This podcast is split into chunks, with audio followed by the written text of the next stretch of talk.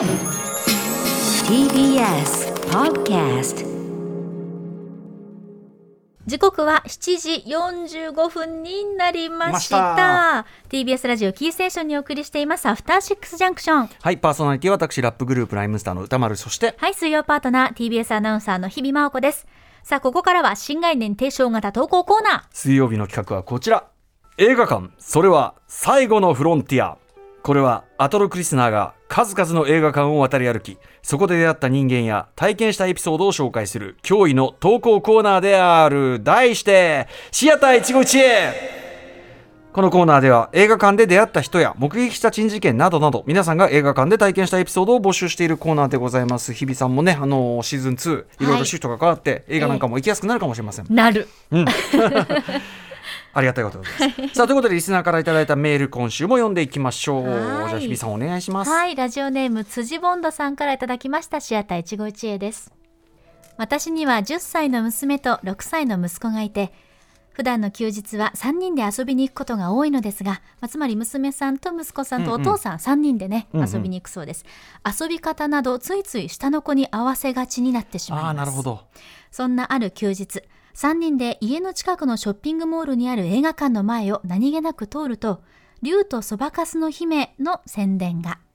私が見に行きたいなーなんて独り言のように言葉を発すると、息子がその言葉をすぐにキャッチし、猛烈に反対。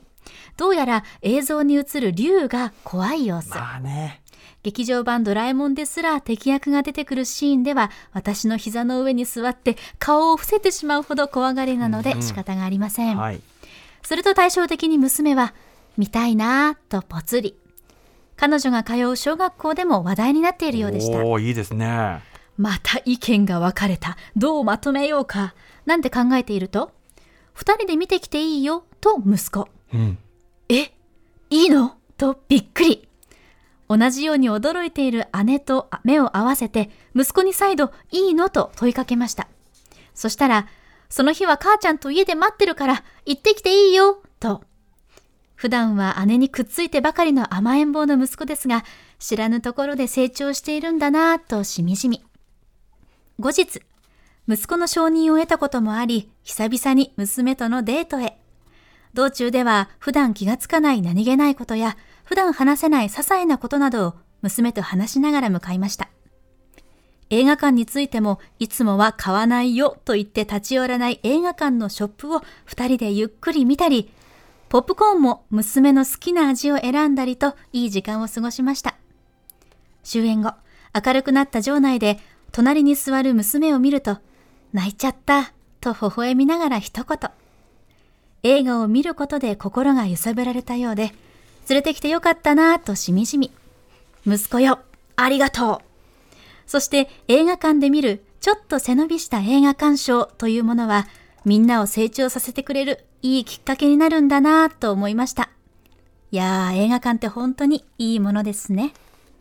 はいということで、まあ、年確かにね、別れたこうご兄弟というかあのお子さんいると、ねやっぱ下に合わせがちっていうのはなるほどなっていう感じがね。もう私も3つ下のむあの、はい息子じゃない弟弟がいるので、はいはいうん。まさにこの、ね、娘さんと息子さんと同じぐらいの年齢差なんですけど。そうだよね私は逆にうん。小さい頃私の方がええ。スクリーンが怖くて、ええわかります。大きい音が怖くて、うんうんうんから「スター・ウォーズ」とかも前も話したかもしれないんですけど、行けなくて、ええ逆に弟の方がケロリと行けちゃってたので、父と弟が2人で行くっていいあそうパターンもあったんだ、はい、逆に行ってきていいよっていう立場でした。なるほどね。なるほどね。うんうんいやでもわかります。僕も実はあの今でこそこんなねあの、ええ。映画好きおじさんみたいになってますけど、やっぱりね6歳とかそんぐらいまでは全然映画館怖めでした。行きたいものもあったけど、ええ普通にねあの前も言ったけど怖い予告編とか平然とやるから。そうガンガン出てくふざるもんだからけんじゃねえよって話で、でうんそれが本気で嫌で、やっうんぱ映画館あの最初行くって言ってて途中で嫌がりだしたりとかそういうパターンもあったぐらいで。ああそうかそうかはい、なので分かりますよね。ねでやっぱりその10歳まあ僕映画とかすごい自覚的に好きになりだしたの8910ってとこだと思うけいやでもど。早い方ですよ、うんやっぱりでもやっぱりそのだからハマり時っていうかここのすごい上層教育し時っつうか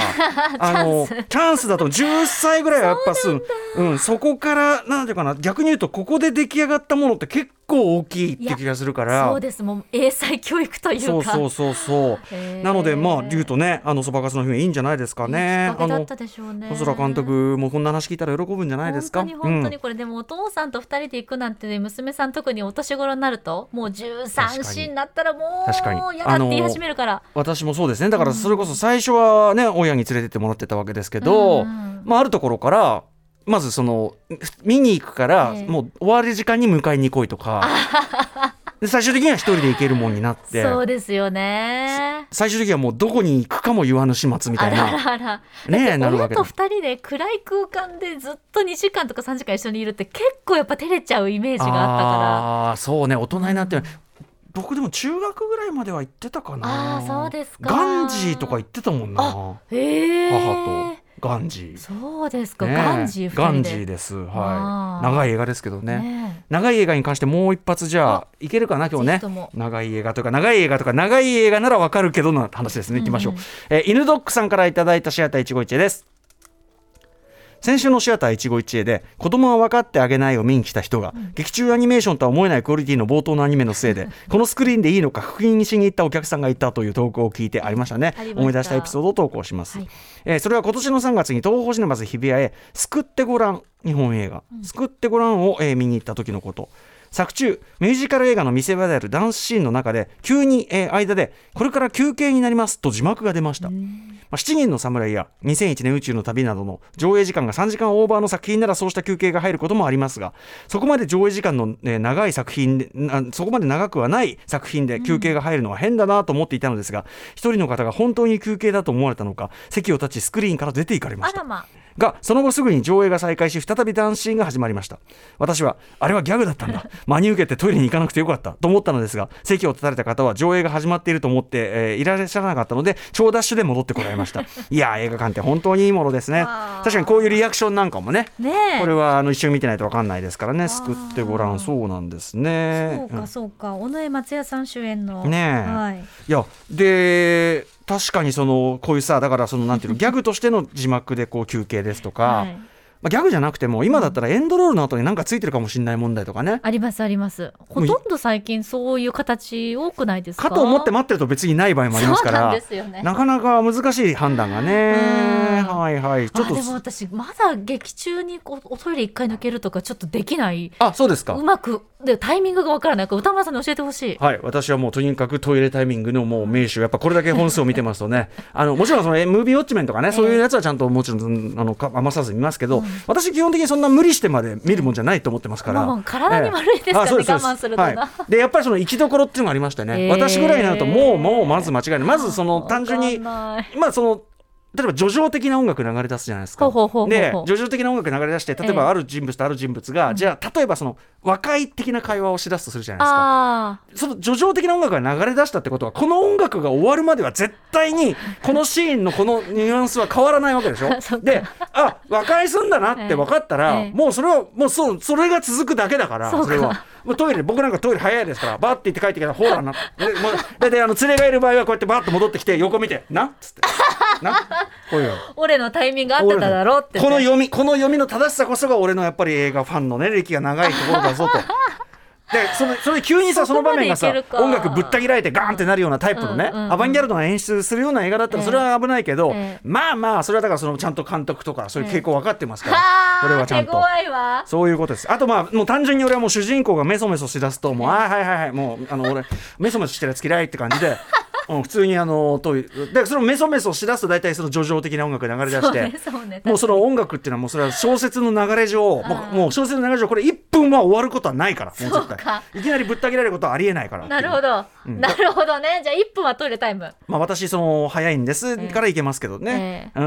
まあそういう読みがありますね。あとその休憩ってやっぱり僕結構好きでやっぱその対策の場合ね、あのアラビアン・ロレンスとかのありますけど僕あのオランダにね、はい。その昔昔若い頃その先輩が住んでたんで、ええ。旅行に行った時にええオランダで映画見に行ったんですよ、一緒にそのそしたらそのローズ家の戦争っていう、まああの夫婦が喧嘩するコメディ映画なんですけど、ええ。そんな長くないですよ、うん。そしたらね少なくともその時は先輩曰くオランダはどんな長さの映画も必ず勝手に休憩が入るんだっつって。勝手に、はい、でしかも劇場にもうバーみたいのがあってえ？もうどこでもすごい結構お酒普通に出してて。あらじゃあ本当にバレエとか本当に長い演劇見るとも一緒だ。そのテンションなんですよ、でも勝手に間切っていう経営です確かにね。そんな長くないのに。こっからなのにってとこで切られちゃったらちょっとあれだな。それすごい良かったしね。だから最近だとね本当はヘイトフルエイトねタランティーノとヘイトフルエイトは途中15分間の休憩が入って、その15分後の出来事から始まるんですよ。あだから本当は入ってほしいんだけどなかなかそういう上映形態ではねいかないというのが残念なあたりでもありますね。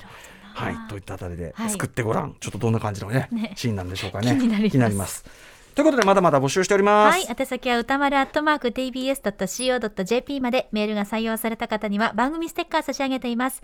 以上、新概念提唱型投稿コーナー、本日水曜日はシアター151でした。After Six Junction.